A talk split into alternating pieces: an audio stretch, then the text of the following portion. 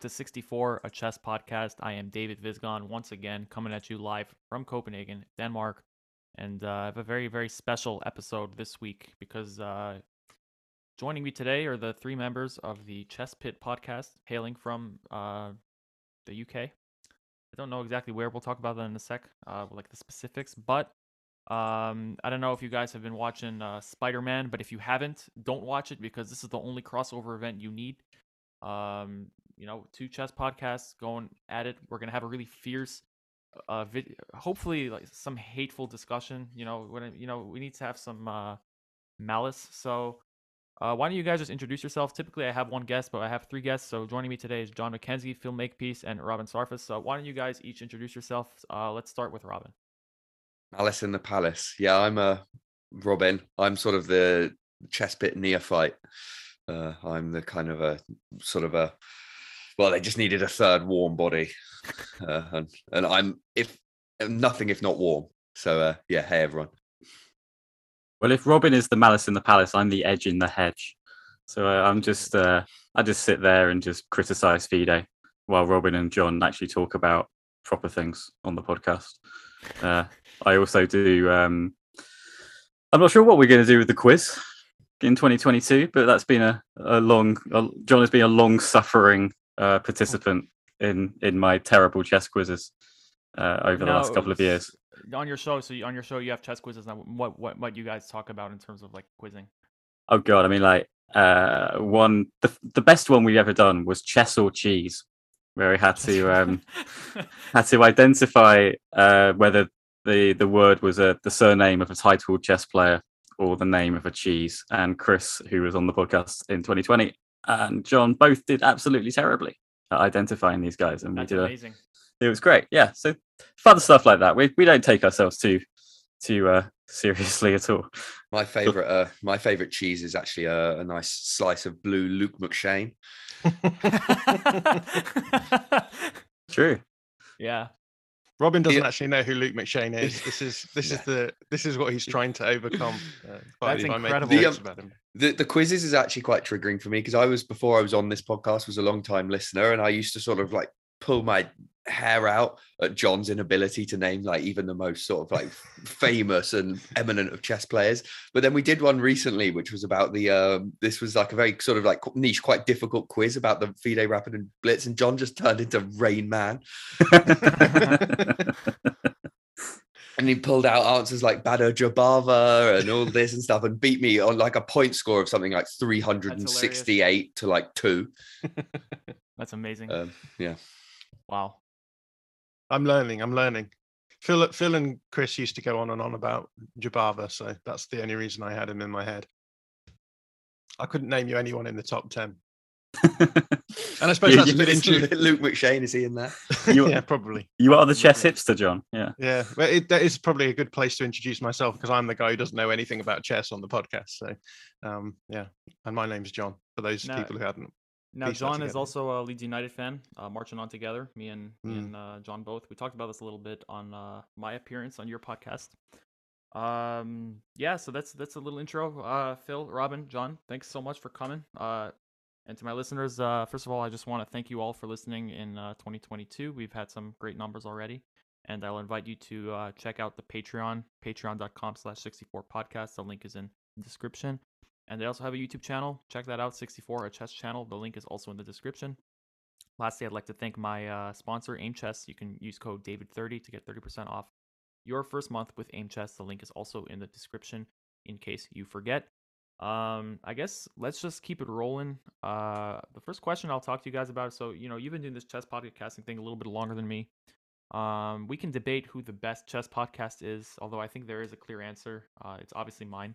Um, um, but I guess I I want to I want to ask you guys like what I, I've talked about chess podcasting before and kind of how um you know let's say w- when you look at a lot of these like chess contents on on YouTube, all of it has a chessboard on it, and then when you're kind of taking something that is such a visual game at its heart and trying to talk about it more on like a podcasting kind of way, um, do you think that there's something that kind of gets lost in the in the sauce?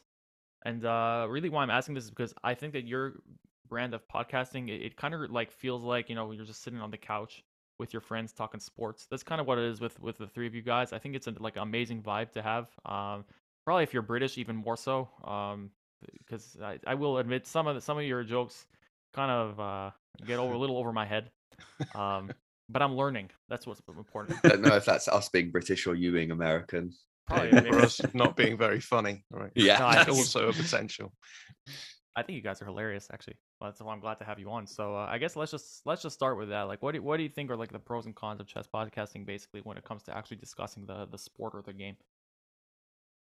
I think maybe a good place to jump in is like we started this podcast because I'd spoken to Phil and said, one, it doesn't really feel like there's many chess podcasts, but when there are chess podcasts, they they do devolve into sort of long lists of notation. And I was someone who at that point really wasn't going to get anything out of that kind of chess podcast. And um, I was someone who'd who'd fallen in love with with chess because of the culture that uh, sort of hangs around it. Uh, and I thought, why not why not make something that's maybe a little bit more narrative driven, a little bit, little bit more culture culture focused, and and that's sort of where we went from. So um, I would say that that that aspect of of chess is something that I really like, and I was amazed that there wasn't really more of that stuff. So for for me anyway, that was why I thought chess would be a, a- decent sort of podcasting subject. Yeah, I think that the the different. I mean, obviously, like you can't really talk about chess podcasting without talking about perpetual chess, right? And um, Ben is the- like, like is, you know, everyone will always say it's like the OG, and it- it's sort of done. What's amazing is that he's sort of done it for so long now, and it's kind of really, um, you know, he's he, basically everyone who's almost everyone who's anyone in chess has kind of been on that show, and it's you know he's really a well respected there. But that's very much like the you you go to that show because you are interested in chess and you want to actually hear what the sort of chess content and often like it- it's an interview show primarily so often you go in there and the, and the people he's interviewing i mean you know like uh, have really interesting stuff stuff to say about chess but aren't necessarily themselves kind of like interesting exciting people right? They're not you know i guess i don't know what the equivalent of like telegenic is or whatever for an, an audio mean whereas i think like when you listen to a podcast with sort of like a regular kind of group of people on it, it is far more about like that vibe of like people are yeah just sat around sort of having a chat. Like a lot of the podcasts i listen to i listen to because it's like it's just sort of like quite almost like comforting to hear the sort of vo- the voices you know of these people who sort of uh, i guess you sort of it's not you don't have to be interested in what they're saying right i don't think anyone's interested in what we're saying but nonetheless they like hearing us talk i hope so Yeah, I mean, what Robin's nearly said there is that we're all very interesting and exciting people, and therefore we we have opinions that we know that everyone will want to uh, to hear. Uh, I think the the the dynamic we've got, as you say, yeah, it's very. It's kind of. I mean, I think we're closest maybe to like around the NFL or something like that. That's- Exactly what I was thinking. Yeah. yeah just just three three people who have who clearly get along and there's never any real you know i don't I'd, think we've I'd just like to say at this point, I really don't like the other two. Okay, just to get it off my chest. oh But yeah, no let's, we'll pretend that we, we do like each other. Yeah. yeah well i think Well, remember before on on uh, on my episode with you guys how you know therapy space. I I I'm returning the favor now. If you guys want to like talk about how much you dislike each other, I mean this is the place. This is the place. Anyway, yeah. i basically have massive jealousy for the uh, posters in the background of robin's uh, room always he, he always has really good 65 days of static poster we we enjoy it the other side robin no no to- i'm looking have- around at what other ones because there's a mono one up here as well Oh. there's like a 65 days of static print just above my screen from um heavy sky i think so Yeah, Robin actually has some culture in his room that we can see every week, whereas John and I just have coats. Yeah, but those are nice. just- Those are nice coats though. That's all. The, that's all we. That that's is all we ever actually- do. that is actually phil does turn out well in that coat Yeah. It does look very smart i must i must say And Robin also owns this coat too. oh what the red one yeah yeah Yeah. yeah that's i think that's at my mum's actually Wow. we were we were on the same football team together, and that Yeah. was the the training Basic- jacket. Basically, we hate each other, but we like each other's sartorial stylings. This is why we get along. This is why we can do We a good. admire each other. yeah, we have Yeah. we have um we have enough sort of like culturally and like and aesthetically in common that you would think we would get along and then we actually have to sort of engage with each other on a personal level and that's where it sort of falls apart our friendship's much better in principle than in, in practice this is why John moved away from London. He he just couldn't stand it anymore. He just, Yeah. yeah. So how did you guys meet? John and I were going to meet in Paris, at the Women's World Cup uh, soccer. and we never managed it. I, mean, I think we were both there at the same time, and then just didn't quite do it. And then six months later, so that was summer 2019, and then six months later, John got in touch with me to say, "Fancy a drink? Let's talk about a possible podcast." And I dragged Chris of this parish along, and then uh, we just went for it. And then, John, you already knew Robin. Yeah, Robin and I were at university together, so we met in. We've been coming we up coming up ten years now. We've been friends. Um, wow. Yeah. yeah we were um we were both at, at uni together and kind of uh at, at uni i think we're sort of kindred spirits to the extent of we uh we talk about how much we hate each other but we hate everyone else we were at uni with way more. More, yeah. so uh, yeah yeah. So it was sort of like uh the It was a enemy of my enemy yeah the enemy of my of my enemy is my friend kind of thing uh and stuff. And then i wasn't i i sort of uh, came on i was a kind of a guest on the show when um when when chris was still more regular uh, and stuff a couple of times and then uh, come on more recently then I, I i know phil from that oh john i've got to ask right at this point what percentage of your friends are people you've met on twitter Yeah, it's good. That's a good point. It's it's not insignificant. I'd say the majority of my good friends at the moment, probably about fifty percent, I met on Twitter. So yeah, Right, that's a good space. Um, Yeah. I don't know. I think with Twitter, you find that you, you, you can sort of like curate your friends a little bit better than you can like in real life because especially now because I'm living in the north of England and don't really know anyone in the area. So um, Twitter. yeah, but then there's also the flip side too, right? Where like you know you, you you have like one one like uh rep- one nice reply thread with somebody, and then suddenly like they're trying to become besties with you, and it's like what gives? I do have some reply guys on Twitter, yeah. Um, but that's nice. I just I just sort of let the uh, egotism wash over me. This is uh this is uh this is david's way of trying to tell me to stop replying to his stuff no, not at all. I no, you, you, you, no, that's not. That's you were absolutely were not the person I was thinking of. No. when it said that. Actually, I mean, I don't think I have any reply guys on Twitter. Um, maybe maybe one day. Um, well, maybe one day someone will actually Yeah. reply to. Well, well, maybe I'll get I'll get an impression on a tweet. for the record, I actually, uh, and by the way, my Twitter is at 64 podcast. Um, just plugging it, but uh, I actually, I actually do like interacting with people on Twitter because I try to give pretty sensible takes. You know, there aren't there aren't enough insane people on chess Twitter in terms of takes. Like we need, to, like you know, like uh, when it comes to basketball, like for example, you always have people who will just come and say something like, I, I don't know how well versed you guys are in basketball. I know Robin is wearing a Spurs jersey, but like somebody will always be on Twitter and say something crazy like, uh, like Blake Griffin is the best player in the NBA. Like, and you'll get like hundred likes or something. I'll pull up some analytics. Like, I'm exaggerating a little bit, but we don't have. Yeah, uh, maybe it's just because of how chess actually is.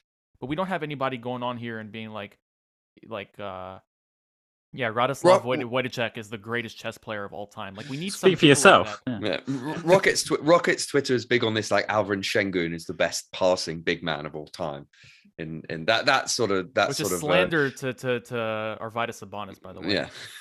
The um, I think part of it is because Twitter, you don't have like fans don't exist in quite the same way, right? In sports, because everyone has a team. In like sort of team sports, like the NBA say, everyone has a team, right? And so they're just going to be inclined towards their own players, and, and bias is going to sort of uh, grow out of that. And so people are going to just have weird, skewed takes. Whereas I think chess is there's a certain degree where it's kind of like objective. You can just look like play players play games head to head. You can't say this player actually is you know better than this player, but they just had a worse team Right. around them or, or or whatever. For example, there's no circumstances like that. It's very um chess chess sort of the way it's run. You does you kind of uniquely distill who it, who are the best players. I think so. Um, but I do think kind that, of I think that Nepo is better than Carlsen. He just had worse seconds. Yeah, that's what it was. I think I think Nepo is is better at is better is a better chess player than Carlsen. I just think he makes worse moves when he plays. That's just yeah, less tal- you're right. It, it doesn't really, Yeah. it doesn't really like play well. Like that, that, those kind of things. If you did some analogy with basketball, you could like BS your way through it. You just But you come know- across as like you're an Anish Giri style troll, right? That's Yeah. like the- I mean, I mean, the funniest thing to me was like, like during at the start of the pandemic, whatever, like that first summer 2020, like when it was a Magnus Carlsen Tour final, like it was Hikaru versus Magnus, and I remember that's when it, it coincided with this big Twitch peak, and so you had like all these like you know basketball and like football like stan accounts basically like replying to each other, like you know somebody would say good luck Magnus, and somebody would reply L plus ratio plus Hikaru better, like that stuff was I, I don't know I, that that stuff just like made my week. Like and it- I, I really wish that there was like more people like that. Actually this is a good segue into the main thing i wanted to talk about on this podcast because we had this discussion when i was on your show which first of all thank you for having me. We started kind of talking about um just like what like chess media is kind of missing right now. And I wanted to pick up on that discussion again a little bit. Um, because they're in the news right now. I don't know how how much you guys have been following with the chess news, but basically, uh, World Chess, who's running the FIDE Grand Prix, was trying to get a cut from players' sponsors. So, for example, if you had a sponsor on your jacket, uh, World Chess, which is has some relation to FIDE, but they're like they're two separate organizations. It's a commercial partner, basically. Yeah, it, yeah, right. They're commercial partner. Um, but that also doesn't quite explain it because there's some shady thing. They, there's some contract was signed a long time ago that FIDE can't get out of and they can't stand their ground. Anyway, all this goes just to say that uh, basically, if like Anish Giri has like some you know financial sponsor or whatever, he can't actually wear them on his jer- on his I say jersey on his you know shirt or on his suit jacket without FIDE slash World Chess getting a cut and there's been this whole mess, and players are very upset because it's hard enough for them to make money as it is, but also, you know, sponsorships brings more attention to the game, and this kind of discourages sponsors from paying for players. If, you know, if you want to give someone a hundred thousand and some some organization is taking half of it or more, then how is that like how is that fair to you? Um, so I, I kind of just wanted to to talk a bit more generally, like each one of you, I guess, can just uh, give your opinion on this. Like, what do you think like chess media is really doing wrong right now in terms of like maybe popularizing the game or just in terms of like just in terms of like actually like uh presenting and, and talking about like the world of chess bill has a really great one on this. Do I?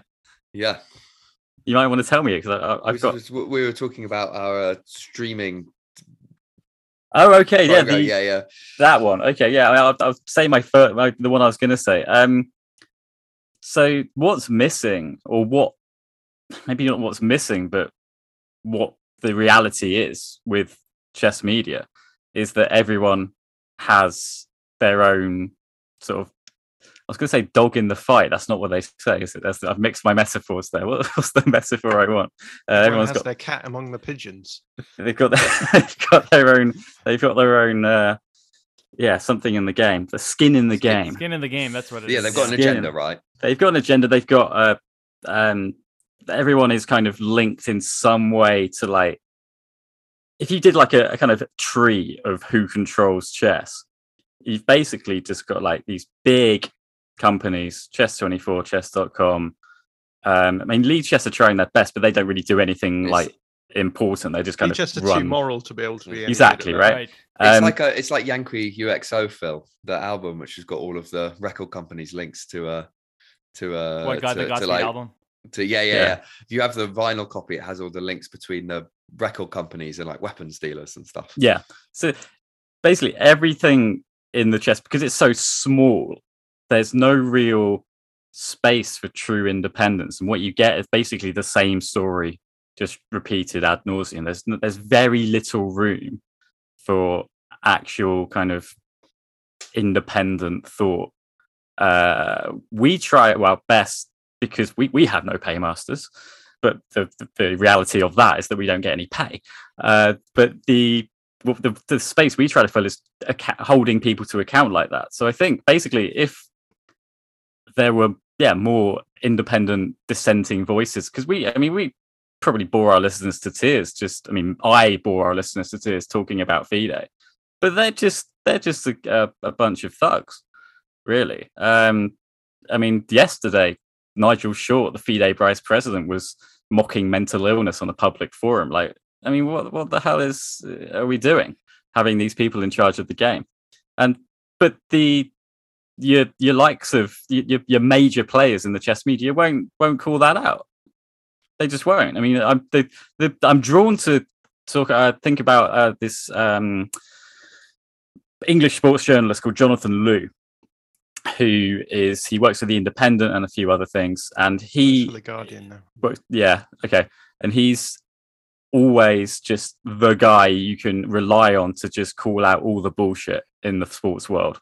David Conn used to do a lot of that. Yeah, well, right? and yeah, but there's there's no one I can think of in the chess space who who isn't in some way tied to Magnus or tied to like NRK, the Norwegian broadcaster, or Chess24 or Chess.com or uh, Chessable. They they all have um, skin in the game, and I think what would help chess is to have someone like Levy Rozman have like their own show on Netflix or something. I'm not saying that Levy Rozman is going to go on there and, and call you know Nigel Short a twerp, um, but just uh, kind of more obviously it's it's still yeah be working for Netflix or whatever, and they'd have their own editorial code. But it's someone else, right? It's, it's a major player outside of because chess is such a small world. It's got it's like bubble. Yeah. Whereas if you yeah if you had Netflix or Prime or just a new player in the game, you're going to get different style, different ways of doing things. Um, and it's and frankly, the professional, I mean, the media uh, conglomerates are going to do things better than the the, the chess media in a lot of respects. Uh, these are mainly just former players who, yeah, have done well, but perhaps aren't necessarily the best placed people to to bring the game forward in terms of publicity. They can Yeah. bring themselves forward in terms of publicity, right? people um yeah i think people who people most people with a platform to actually so with enough people who are going to listen to them to sort of uh, sort of speak honestly and openly about what's going on in chess. Most of those people are too sort of like dependent on someone that they're potentially going to offend or, or or rub up the wrong way right? Like it's obviously it's easy for us right? We this podcast is basically it's like a hobby for us right? We do it because we like chess and we like hanging out and chatting and stuff like that. So we kind of say what we want, right? Because we're not, you know, I'll be come on here and be rude about Nigel Short, right? Because I'm not expecting to ever need anything from him. But you know, I know that so many people who like might come out and, you know, they may okay, you get, you know, tweets about what's going on at the at the at the World Rapid and Blitz and stuff and things like that. But you know that in a heartbeat, if you know, a lot of these people were offered some opportunity by, you know, yeah, host a, host something on on Chess 24 or you know for FIDE or you know one of the broadcasts or something like that. They do it in a heartbeat, right? And so there's, you know, there's there's no um there's no uh there's no kind of n- nothing really sort of running in like independent stream in parallel with chess. It's just kind of this one sort of quite messy ecosystem. Yeah, no, I think that's uh, and you know one thing I wanted to just add about like even FIDE, um, you know, as as as much as people complain about FIDE, I, I always like to you know remind people that you know how how how it was like like 20 years ago was much worse. Like we went from like you know high crimes and corruption to like you know minor minor felonies or whatever with FIDE. Like you know they they it, it is like Emil Sutovsky and Nigel Short. Like I I- know as much as everyone likes to rag on Nigel Short for you know sexist comments and and just kind of being uh what's the word in in in, in the UK is it knob?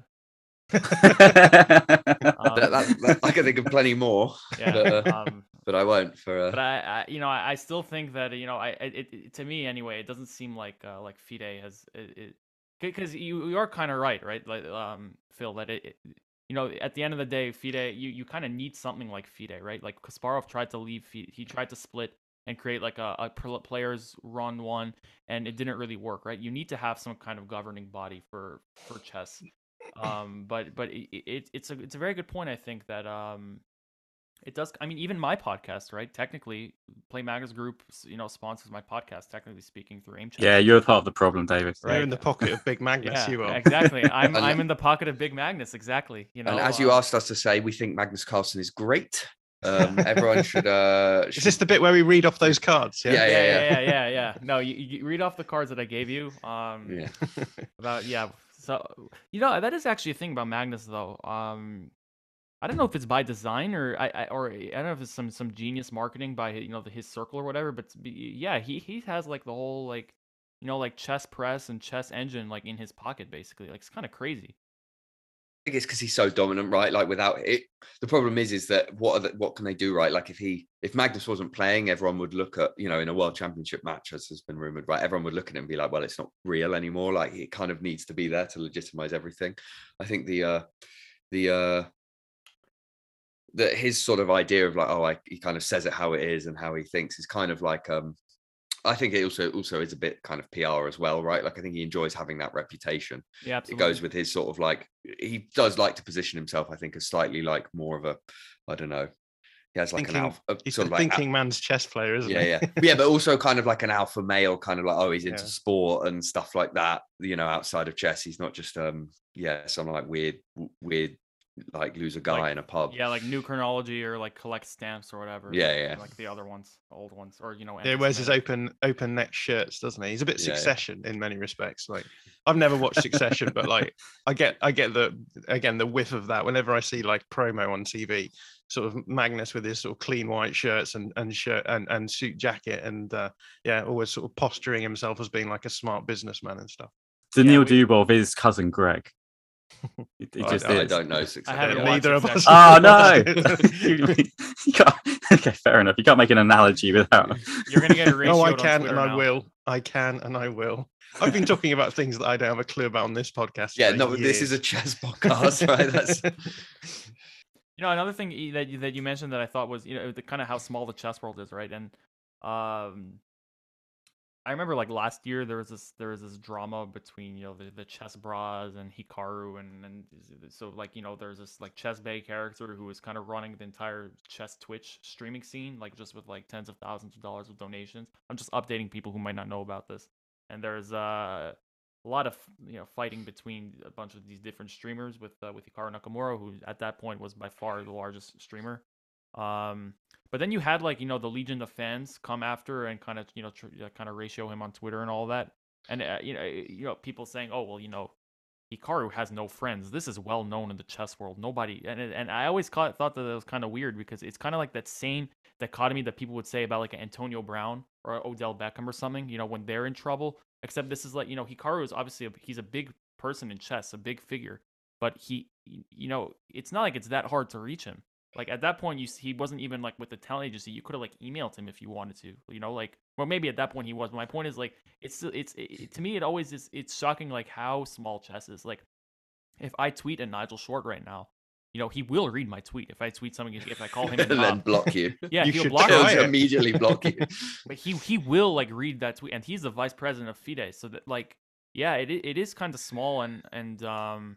But it, so do you, do you guys think that it's like uh, like uh the issue is like more or less like about like courage like people are kind of just scared to like stick it to people on Twitter because they want those opportunities Well, or I think there's a, a big thing here with the with chess has kind of like very quickly accelerated for a lot of people with the, the Twitch thing and YouTube and stuff. People like Levy, the the Botez sisters, you know, people who sort of uh, have, have rapidly changed from this position where it's like streaming. Hikaru streamed before chess, before he was big, right? He had, you know, would stream when he just had a few hundred people, whatever, from his like Yeah. hotel room or somewhere when he was on tour and stuff like that. no I literally it's like- watched him yeah. I literally watched him like like he was one of the, the he was the first person I watched on Twitch like August 2017 or whatever yeah Yeah, and it's but the thing is is it's changed massively quickly into for a lot of people being their livelihood and so what would play out before as kind of like quite petty personal drama is suddenly like it's like messing with people's bag now Right. like if you're you know like it, used to be oh it's just you know the, the the nakamura thing was like uh, I, my understanding is that nakamura is not particularly sort of on a personal level like well liked by a lot of people in the chess world right for better or worse i don't really want to get into like value judgments about him or, or, or, Right. or anyone else right um and stuff like that but there once it but it very you know once it changes from like well he's just not you know like very nice to people or whatever that is is alleged about him to like um people saying that this person on behalf of this person or whoever is like affecting my ability to actually do what is now becoming my job or something like that when you add that component into it it really um it really changes and uh, changes the dynamic and sort of how important it is. Like i if it was me right if someone came out and said they didn't like me on on, on on- you know i don't really care right because i'm not like a i don't have like a public persona really uh, Mhm. that's sort of relevant to my life. Whereas I, I i chess wasn't i think a lot of people just weren't really prepared for to to take that step into like uh into sort of much more the public domain. And also when it, it the, this the suddenly their actions stuff have much more significance not just to people sort of like their feelings but actually their ability to like do their do their job and stuff like that. So i know the Chess Brahs have felt like they've been very uh i guess victimized in all this by sort of behavior of some of the, the people you've mentioned and stuff like that. And that that is something that they do, do for a living right? And so I, I it would be very different. It's one thing to have a you know you, you feel like be personally slighted at someone but it's another thing to for someone to kind of attack well you know if someone came on and got in touch with my employer right and said oh they've said something on this podcast about chess that i disagree with you should like you know fire them from their job or something like that that would be like that would you know a very different line i just think a I, lot I people- agree. Yeah, I think Yeah. I think, I think a lot of you should be Fired. I definitely didn't Yeah. do that. Rob. I definitely didn't do that, Robin. to be honest uh, no one needs to tell that to my they know Yeah. um, Yeah, and but I- yeah you, I- you I just uh I I'm kind of wondering just because like um y- well actually I kind of forgot what I was gonna say so so keep going I'll just edit that it, it- it's, it's there's a professionalism aspect, right? Like chess is sort of being professionalized, but there's not necessarily a lot of professionalism and a bunch a bunch of people who do it. Right? Most of the people involved in it are like there because they were good at chess, and that actually almost uniquely doesn't prepare you to exist in like a professional world. Because the reason most people who play chess professionally do so is because they don't want to have a real job, right? right I think I, I think as well the the fact that chess does breed egotistic people as well because right there's an element of professional chess which is like I'm smarter than you for- better or for worse like we can we don't need to talk about the ins and outs of whether or not being good at chess makes you smarter uh, but the, the fact of the matter is that for years now we've had people in chess who think because I'm good at chess I can therefore you know pontificate about things that are way beyond my expertise. Like Nigel Short again is a great example of that um but and I think when you add that into the mix, you you do end it, you sort of have that weird combination what Robin's talking about between like this move towards professionalism, which is going to be always towards over blandization, where you don't say anything interesting because at the end of the day you just want to get your bag and that's it. And so why say anything controversial that that could impact that? But then on the other hand, yeah, even even people like Levy Rozman, right, who has sort of single-handedly professionalized YouTube chess streaming um there was he went through a phase of just being like aggy with everyone and you just wouldn't see that in any other field i don't think. Like where he was there was some some dude who he called out for cheating on his stream and that sort of went wild for a little bit. Uh, and and there's been times when he's he's sort of been very overt in like i guess airing like petty squabbles on his actual youtube channel which i don't think he does as much anymore because he has now hit the big time and maybe it's just a different level. And it's again it's just to do with this huge volumatic increase that we've seen in chess streaming chess media. But i think that kind of adds to it as well. So you end up with with with sort of this move towards professionalization. And then on the other hand you can have people like nigel short coming out and saying women are hardwired to be worse at chess than men and stuff like that on the other which sort of makes for a, a pretty heady mixture at times i think Yeah, but the problem Yeah. with that is that now Levy Rozman is still doing his own thing, and he's now in the big time, where he's sponsoring big events. Actually, he's providing the money for that. He now has more to lose, and so presumably, therefore, he's going to do fewer. Yeah. fewer, thi- and it just becomes this sort of this like pattern of this never-ending circle of sycophancy, and it's it's. but that's uh, just professionalism in general right That's just yes what- but if he say had a netflix show or a network show on the states he'd have an editorial he'd have the backup right where it's not him making the money it's his employer and they let him know what kind of editorial stuff to do whereas he's going to make all those decisions himself and then Yeah. inevitably he's going to go down the path of safety I think uh, I, I thought about again Mator, uh, legend. Um, 'cause his his whole gimmick, I think, was you know being unsullied by sponsorships and kind of that whole veneer of editing or whatever. And now he has like this you know cryptocurrency company sponsoring his like you know big arena that like anybody can go play against you know these super strong grandmasters or whatever to to win one Bitcoin.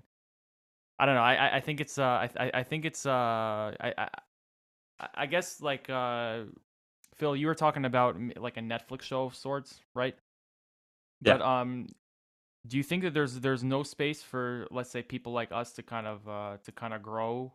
And do you think that we we like if we grow big enough to have our own kind of show like that or or are we similarly not immune to the, the what the cycle of syc- sycophancy like you said? I'd hope i'm that i'm immune we- to it. If anyone wants me to say if i start saying nice things about nigel short in the next few months you'll know why. You've been bought you've been bought yeah I'd I'd hope that yeah we'd we'd uh, continue doing what we do, which is just mainly to just have, just have fun. Like yeah, I mean we, I'm a professional chess coach. Like I can't um, I can't say things like all children are awful, but that's about the limit, right? That's that's that's I can say pretty much anything else, and it's not going to. Um, but I, I can clip you now saying all children are awful and you can, and yeah uh, I've got I've got I'm recording this as well. I've got the receipts. Uh, I've got I've got the. Uh, yeah I've got the proviso in there. Nah, I, I think that there is definitely a space for it, but that the I don't know. I mean, most people, right? They like the the main players. They like the like your casual chess fan is going to want to hear your, your big guys talking about big things, which is why Perpetual Chess Podcast is so popular. We're not anywhere near that space, but we're doing completely different things anyway. We're not doing interview style um, content. Uh, I think that there's definitely potential for us to do more things kind of in the community, as it were, like a live episode, things like that. that that's definitely on the cards.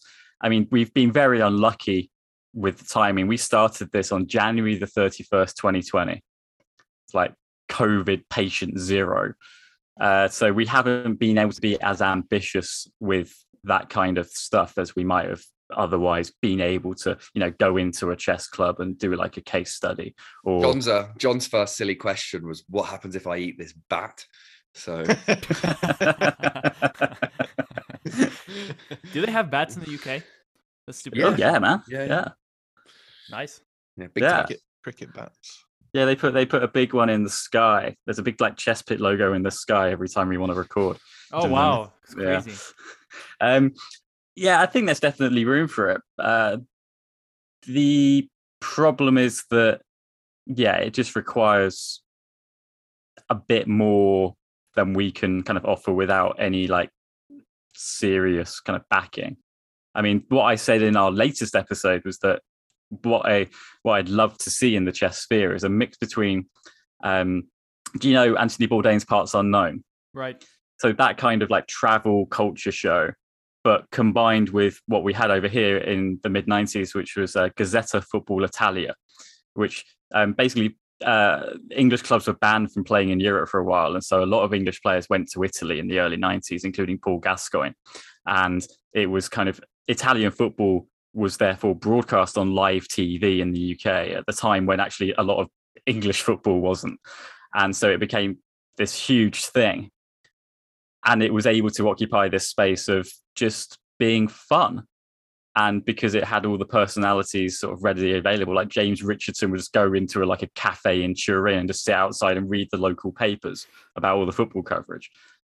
We could i mean that's the kind of space that we operate in um, this kind of irreverent thing. And i, I it, you you do too. Uh, but it requires a lot of faith from your sort of casual listener to basically get involved in the in jokes because inevitably there will be in jokes and There it, are- it- There are barriers to entry, right? Yeah. Like, It's a like huge barrier to entry with chess too. I mean, seriously, like it's even if even professional chess. I mean, besides besides like you know knowing Magnus, Nepo, and maybe a couple of the other characters like you know Fabiano and, and Hikaru, just as, as Americans at least. I- I'm sure in the UK it would be slightly different people like Luke McShane. Um, but um, that's an in joke. we have Um, them Yeah. Yeah, but I mean, aside from that, I mean, you know, where where do you even begin? You know what I mean? Like like for me, it was just like kind of watching like Agadmator videos for like a year, um, and then starting to play chess and already kind of knowing all those characters. But I mean, these days, like, where do you begin? I mean, you watch like a Levy video and like learn some openings, and you know get introduced to some you know eccentric characters who are just pictures on like next to a chessboard. I mean, it, it is a huge barrier of entry. Like I think compared to like you know like if you want to just put on a basketball game and oh there's LeBron, whoa he's crazy good at this game. Clearly, like, you know what I mean? It's also really hard to make the link between what being really good at chess is if you don't really know much about chess. Whereas I think with other sports, you can you can watch it and be like, I can see that this guy is better than everyone else. Whereas like I don't know if someone pushes a pawn and everyone's like, oh, that's a great move. That's why he's that's why no one is is, is at his level. You're just kind of like, what? I don't It's, get. it." This ties really neatly into that Levy Rozman tweet that went was was doing the rounds the other day about like it's it, people sort of start playing chess and they're you know after playing a few games there's like right okay how long is it going to take me to become like uh, to get to like a titled player level right? And and that is a big part of that is because you watch basketball right or something like that and you'd be like well I could just never do that right like I could never get to that level or something. Whereas chess, it kind of like in your head, it's like, well, all they're doing is just moving pieces around. Like I just need to learn a bit more about how you know stuff, and like they can see themselves improve maybe a little bit and think that it's just gonna, you know, uh, go further and further. And so that that that's I think partly where where, where that comes from, right? And it is um it is very uh chess is sort of like what makes the upper echelons of chess tick is really a mystery to to many of people who would claim to be chess fans. I think. We all have 24 hours in the day, Robin. I don't know what you're saying, but Yeah. there's nothing stopping you from reaching that.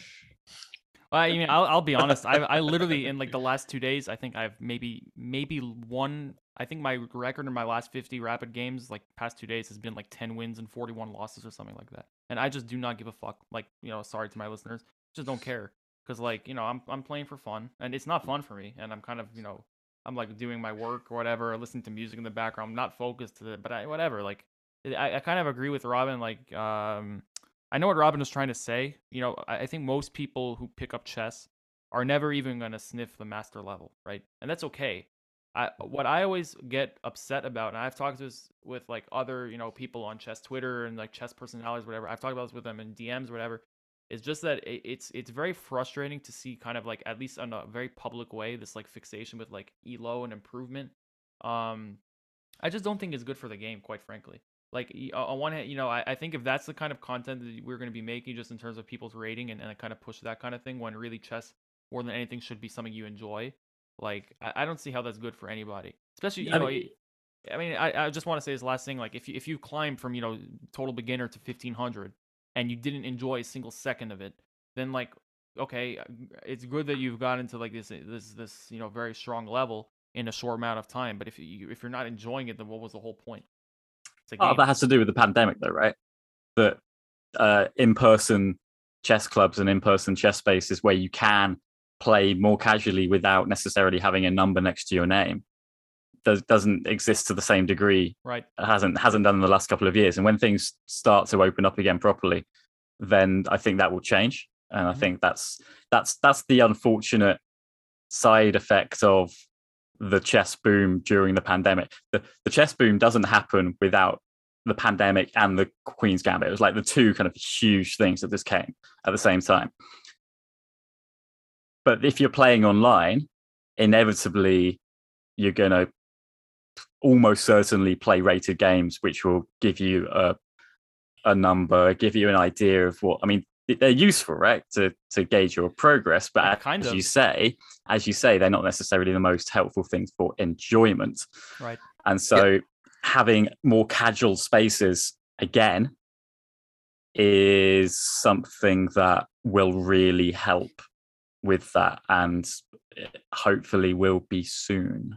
yeah, it's natural to I think I think wanting to improve at stuff is natural. I think that part of what people were saying there was it's sort of like you can it's okay to sort of want to just do things for enjoyment and not improve.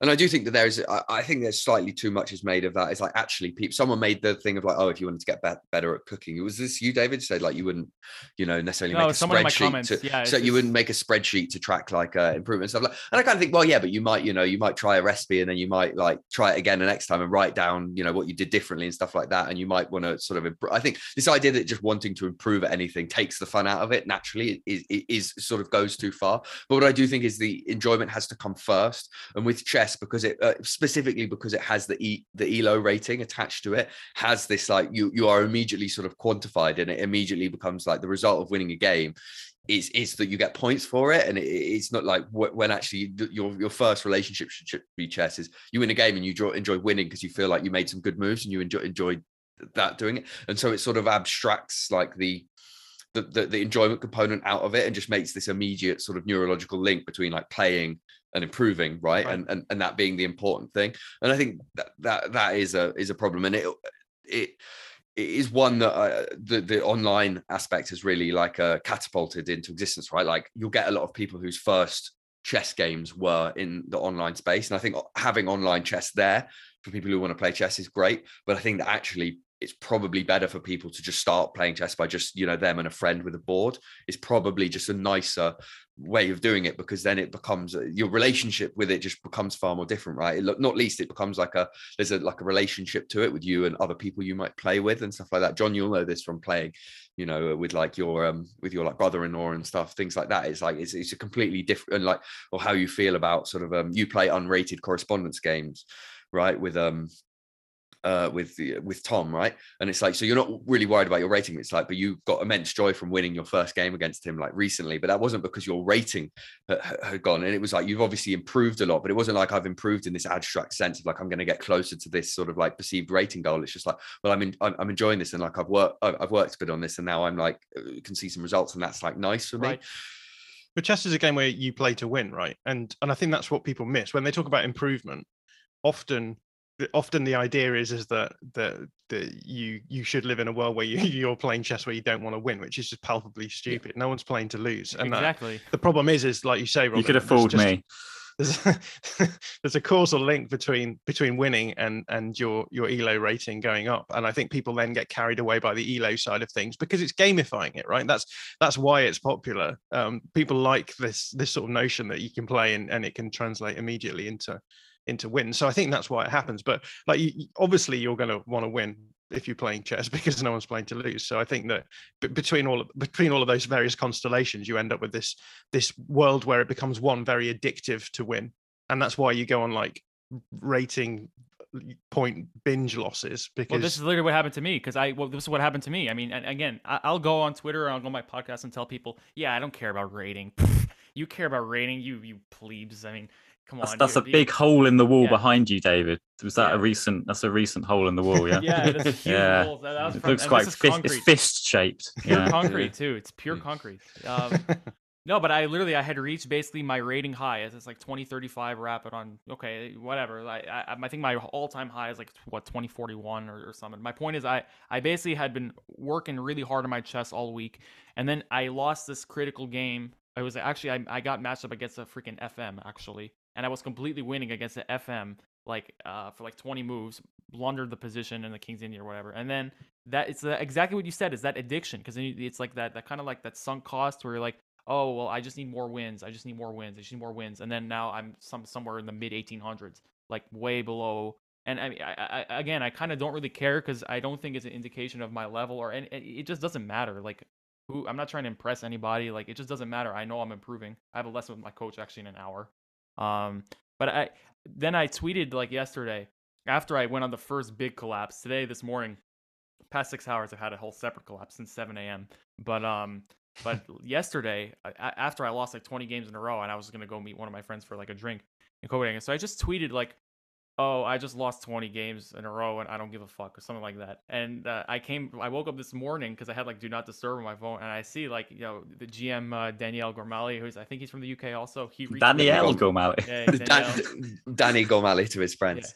I see. Yeah, I mean, uh, so I saw he retweeted. I got like 50 likes, and I see people in the replies saying like, uh, "Oh, you see, if I lose like one game, I don't play for like two weeks."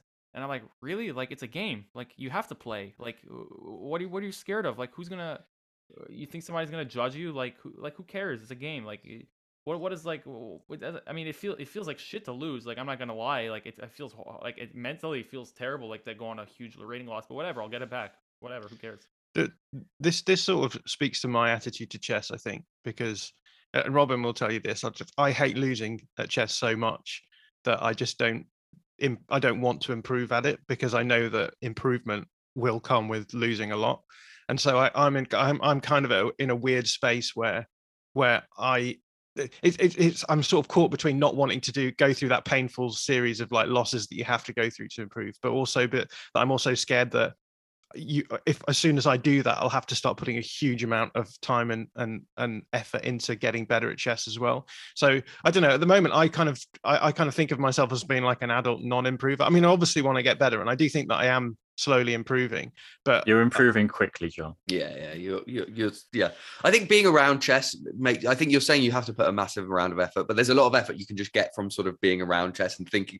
Like the best way to improve about in chess is just to think about chess. And so even though you're like playing like basically just like correspondence games, right? You're actually you're you're sitting and analyzing a position, right, and presumably looking at it for quite a long time and just thinking about chess like like that. I mean, like yeah, sure you can. There's a lot. There's more formal things you can do to improve, right? Lessons, but books etc etc but i think that like just kind of it's a bit like learning a language exactly. right? There's a certain Definitely. degree right? Like by just immersing yourself in it that's what's gonna and uh, um, just basically so uh, like i've improved like a lot in the last couple of years right? And that's you know i've done the formal like certainly done quite a bit of the, the formal stuff. I think it's just the fact that like i think about chess a lot because i enjoy it. And that's that that, that brings us back to our original point right? Of like mm. you have to enjoy it because i think that or at least it, it's it's only healthy to really try and uh, and do it if uh, try and improve if you enjoy it because otherwise what's the point? Like what are you eventually going to get? And th- this is again this this like status thing that people have with chess. We talked about this in the professional chess sense earlier. Oh people they want to be good at chess because they want to sort of show how clever they are. That is massively true at the amateur level and it's a reason why it attracts a lot of these like finance people and stuff like that or now online like you've got these like tech bro nft people and stuff who like are, are into like agadmator and stuff like that. It's like um because it's this like sort of um idea that like being smart in these very like niche abstract uh, sort of like um non uh I, I guess sort of like a mathematical kind of things makes you somehow like very like intellectual and stuff like that. And so then it is innately becomes like it's not about oh i'm doing this because I, I, enjoy it. It's like i'm doing this because well I, I, have to be good at this because me being good at this game sort of has is, is going to affirm my worldview that i'm like a, a smart person or whatever. Uh, uh, and i think that and that is like quite a um a toxic thing. If you were going to design like as well if you were going to like from a behavioral economics perspective design a game that's going to like a system that's going to make it something really addictive that elo system, like other games use basically that elo system. Yeah. you win you gain a few points you lose like like that's got and it's almost amazing that chess hasn't like people who basically been used the use use that it's amazing that that sort of comes from chess basically but it's taken this long for chess to become part of that sort of like gamification mm. ecosystem yeah, yeah it's, also... it's, based on a really like i think naive sort of view of the world i think that that that um, sense that if you're good at chess, you're intelligent. It, you know, the, the sorts of people who will read those those books that are just sort of like self improvement books, and and and and they just sort of kind of think that one plus one equals two is as, as complicated as maths gets. As I, I don't know, Nigel Shortism or something, right? This idea that you know men are, are hardwired to be good at, at chess, and chess be, becoming then just something that's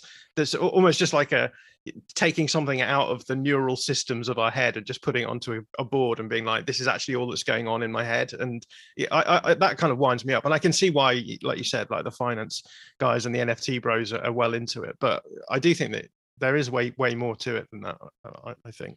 It's also, a, it's also a thing where chess players know, or people coming to the game and wanting to become good at chess, so this kind of egotistical thing, know that the chess sphere will respond to that, whereas normal life just won't respond to like Right. You know, you just you can't just you know you can't just like you know get your big chess bollocks out in the middle of a cafe and people are going to go hey you know it's um no one's going to care. But in the chess in the chess space, like presumably you know a hedge fund manager saying yeah I've I've made 55 million this year everyone's going ooh ooh how did he do that and it's yeah. the, it's the same principle right how many chess fans do you think their favorite movie is Good Will Hunting because they just envisage themselves funny. as they're going to solve the problem on the on the on the blackboard, and then they're going to be like, no, wow. and they watch Good Will. What, what's good? Nah, I don't think it's real chess fans. I think that's like the specific kind of person, like the person who comes in and is like, uh, you know, the, the, the, kind of like the crypto bro who's like coming in, like like thinking, yeah, what is this game? It's like you know Max Deutsch, like when he tried to beat Magnus Carlsen, like the San Francisco dude. Have you seen that video? yeah, that's that's, so that's bad. I mean, that but that's literally like that's the. But that's just a grift, though. That's just a grift because he didn't even actually believe in what he was doing. Yeah. That was just like an attention grab thing. But I do think it is like not maybe to, to such an extreme degree, but I do think it is like really prevalent and is visible. What we're saying is is a bit little bit true if you look at like the um look at the sort of demographic of people who like actually play chess when you go to tournaments and stuff there's always this uh, thing about it being like loads of like um blokes and stuff like that and there is part it's just going to be like blokes with sort of who need a hobby and stuff like that we talk about like chess culture a lot and that's kind of one of the identifiable things certainly a lot with like chess british bloke. chess culture yeah. yeah. right the kind of chess bloke and stuff like that. but loads of those people will be like it's all it's so often like a um like stephen moss in in, in the rookie the, the, the book talks about uh, it, it, being like retired balding accountants, right, and stuff like that. People who come from the world of finance have made money, and now it's like, well, I'm going to kind of prove myself in this. I've sort of made enough money, right, and I've got three kids and a wife who doesn't really like me, who actually does all the parenting and stuff. And instead, I'm going to go to like Torquay to play in this tournament and stuff like, uh, and and it's um Uh, uh, and I do think, and it's not that's not quite like the upper echelon elitism, right? It's not people made you know millions and millions and stuff like that, but it's still like a lower level thing of this kind of like wanting to sort of, I guess, prove yourself in a sphere that actually doesn't matter but but, but likes to sort of chess is chess is sort of big picture chess is guilty of perpetuating this idea. It does trade on the idea this really intellectual sort of pursuit right? It loves the oh you know uh, clever men retiring after dinner to the drawing room with like a glass of cognac and playing a game of chess. And it's like oh or it's like in you know in the beginning of from russia with love right? When the the spectre agent like number four or whatever is playing is playing in the in in the chess and stuff, right? right? Seen as this like he's this like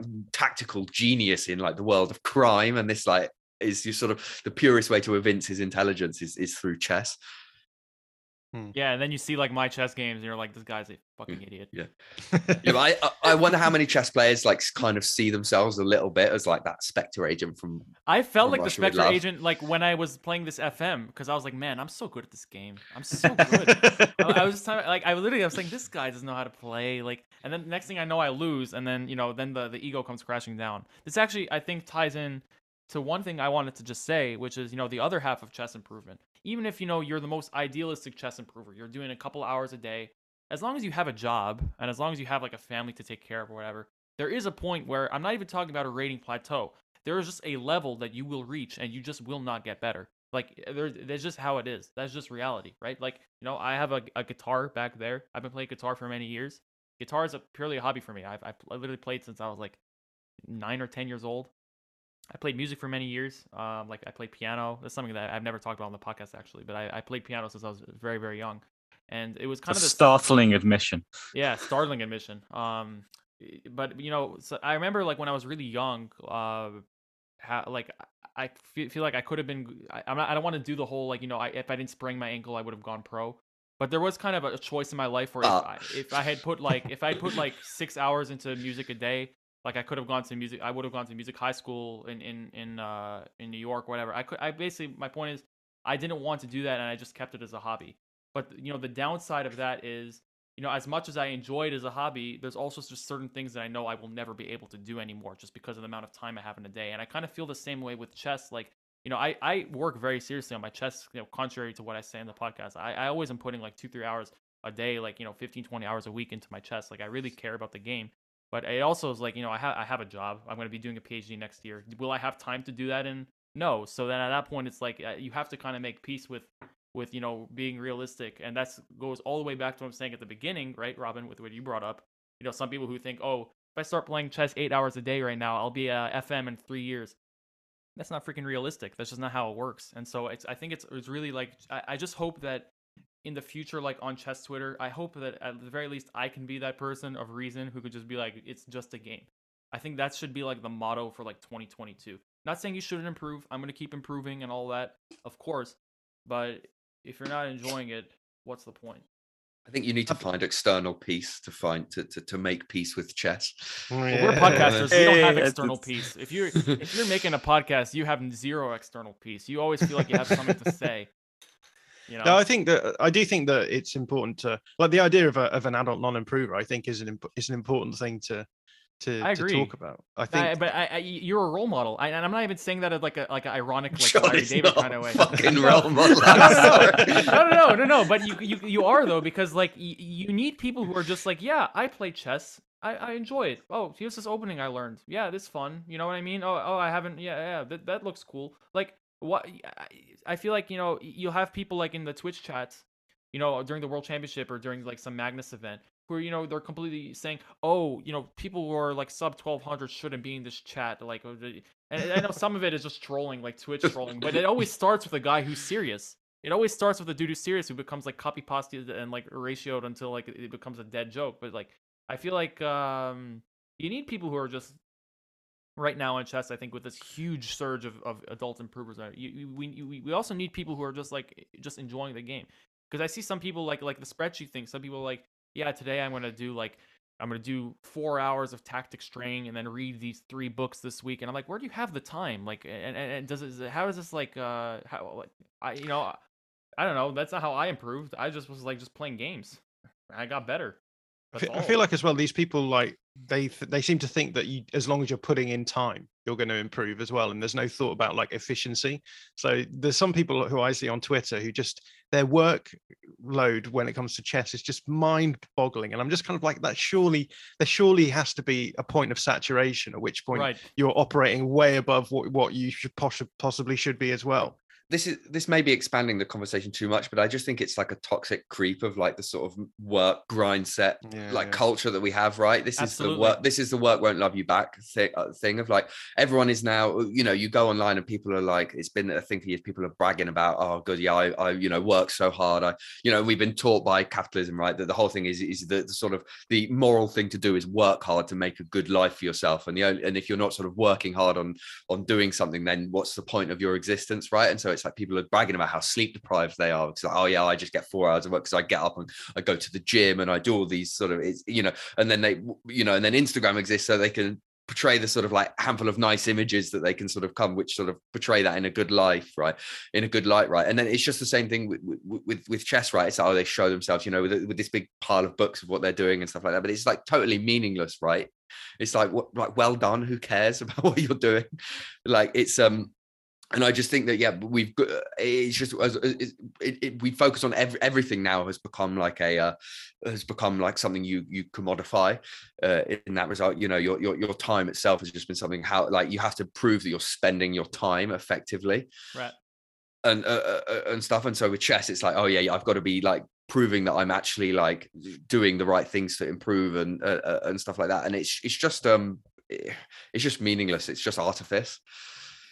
Yeah, I, I also I think uh, you, you hit it on the head. I mean, at the end of the day, I mean, I I, I myself, you know, I, I believe always. I, I it's not saying I don't like to work hard, but uh, good work, you know, go. That's actually when I came to Denmark from uh from the United States, um for research. That's something I kind of really noticed very like jarringly. Like people will come to work like in my office, they'll come in at ten and leave at one, and that's normal because it's all about the amount of work you do, more so than you know how many hours you put in. You know, if you because in America you have your nine. You I would have to come in the office at nine, leave at five ish, and uh, it doesn't matter if I was productive, not productive. It- all that matters that I showed up for that because that's like hard work. So it's the same thing with like you buy these books or, or you know you're you're doing these incremented things, and meanwhile like I don't know, does that really translate to improvement? Because like I said, like most of the improvement I've done has been from just getting a coach and just from playing a lot of games. I haven't done much else, so. I, I think that there's just kind of something missing there, and I, I yeah, I guess I guess that's um that's just kind of how I feel. This is a, a therapy session, like the last episode, right? This is a, we let it all out. Um, yeah, I guess on, on that note, I just uh you know we have uh, nine minutes until the another commercial break, but I think we should. I have a, actually a chess lesson in half an hour. Um, so yeah, I I've got to go out soon. Yeah. Yeah, Yeah, so I yeah, do- yeah. yeah, so I do want to just uh, wrap this one up. Um, first of all, uh, well, normally I do this instant insights thing, but um, there's three of you, so this will take like forever. So I guess I'll just ask. Uh, I'll I- I'll just ask each of you guys to just share uh, two things with uh, with my audience. First of all, I want to just ask, um, what's your favorite opening? But answer that second. The other thing I want you to just to share your thoughts on is um, what's your uh, uh, favorite game, favorite chess game.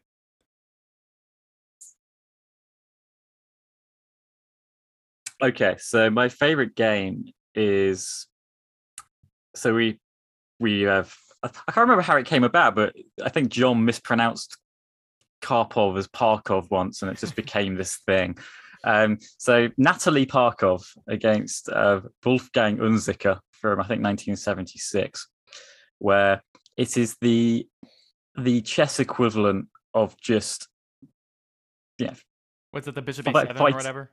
Sorry, Or it's the Bishop A7 one, yeah, where he, he just like just fights him into a corner and just just it's just like, like the, the wrestling pin. It's the chess equivalent of that. It's just complete control at all times, and it's just incredible. I hmm. love it. My favorite opening, yeah, yeah. Let's go, Caro-Kann. I've I've uh, I've played it for twenty, nearly twenty five years, and it has it has let me down many times, but I still love it. That's literally me too. It's Yeah. like that's what my mom says about me. the Caro-Kann, yeah, we are we are to our Caro-Kann opening what our moms are to us. Um, my uh, my favorite game of all time is probably I think it's uh, Kramnik Carlsen. I think from about 2007 or so. It's this um uh, it's, and this will lead me on to my favorite opening, which is the Catalan.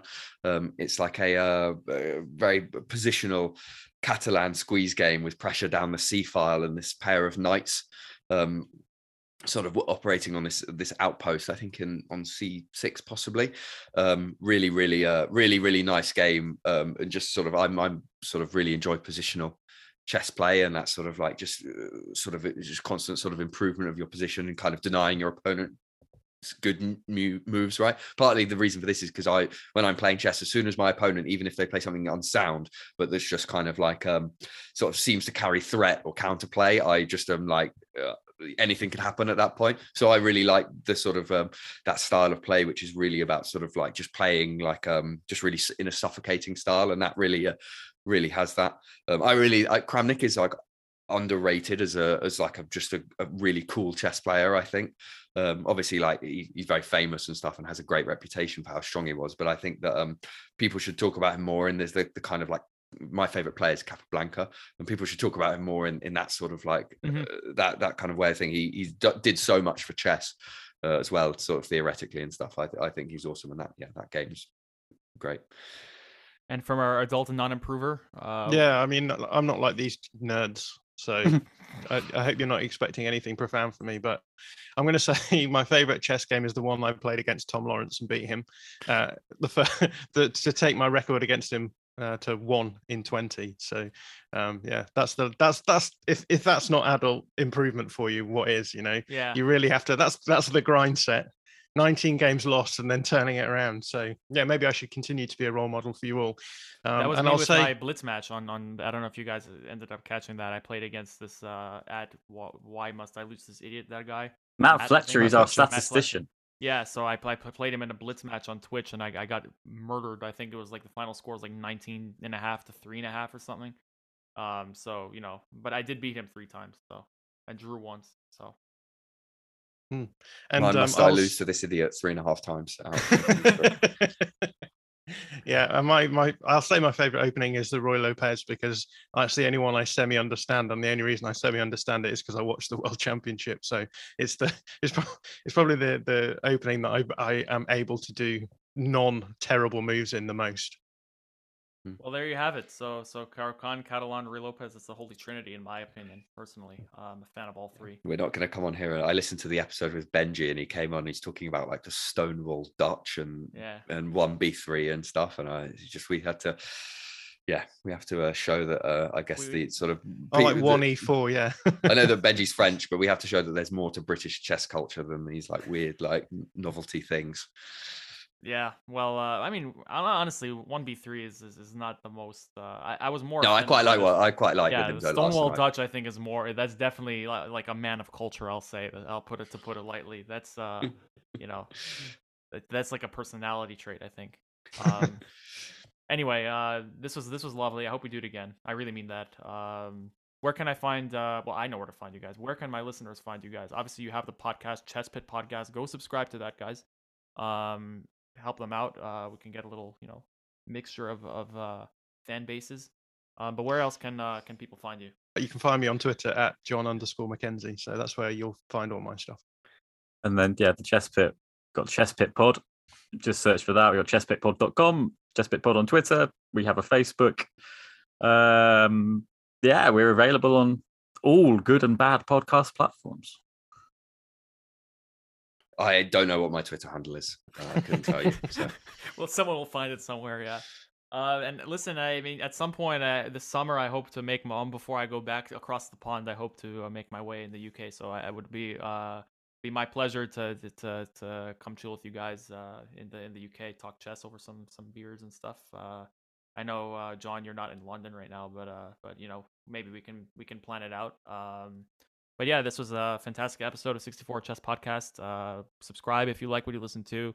Uh, please check me out on Patreon if you want to support. Uh, it's, patreon.com slash 64 podcast. Uh, you can just contribute as little as a dollar a month. I would really appreciate it. It goes a long way. You can also check out the uh, YouTube channel I just started, 64 Chess channel. Um, all my links are in the description. Um, and yeah, please give this uh, episode follow. You can reach me on Twitter at 64 Podcast. Let me know what you thought. And uh, yeah, thanks for coming, guys. And we'll hopefully do it again. And uh, until next time,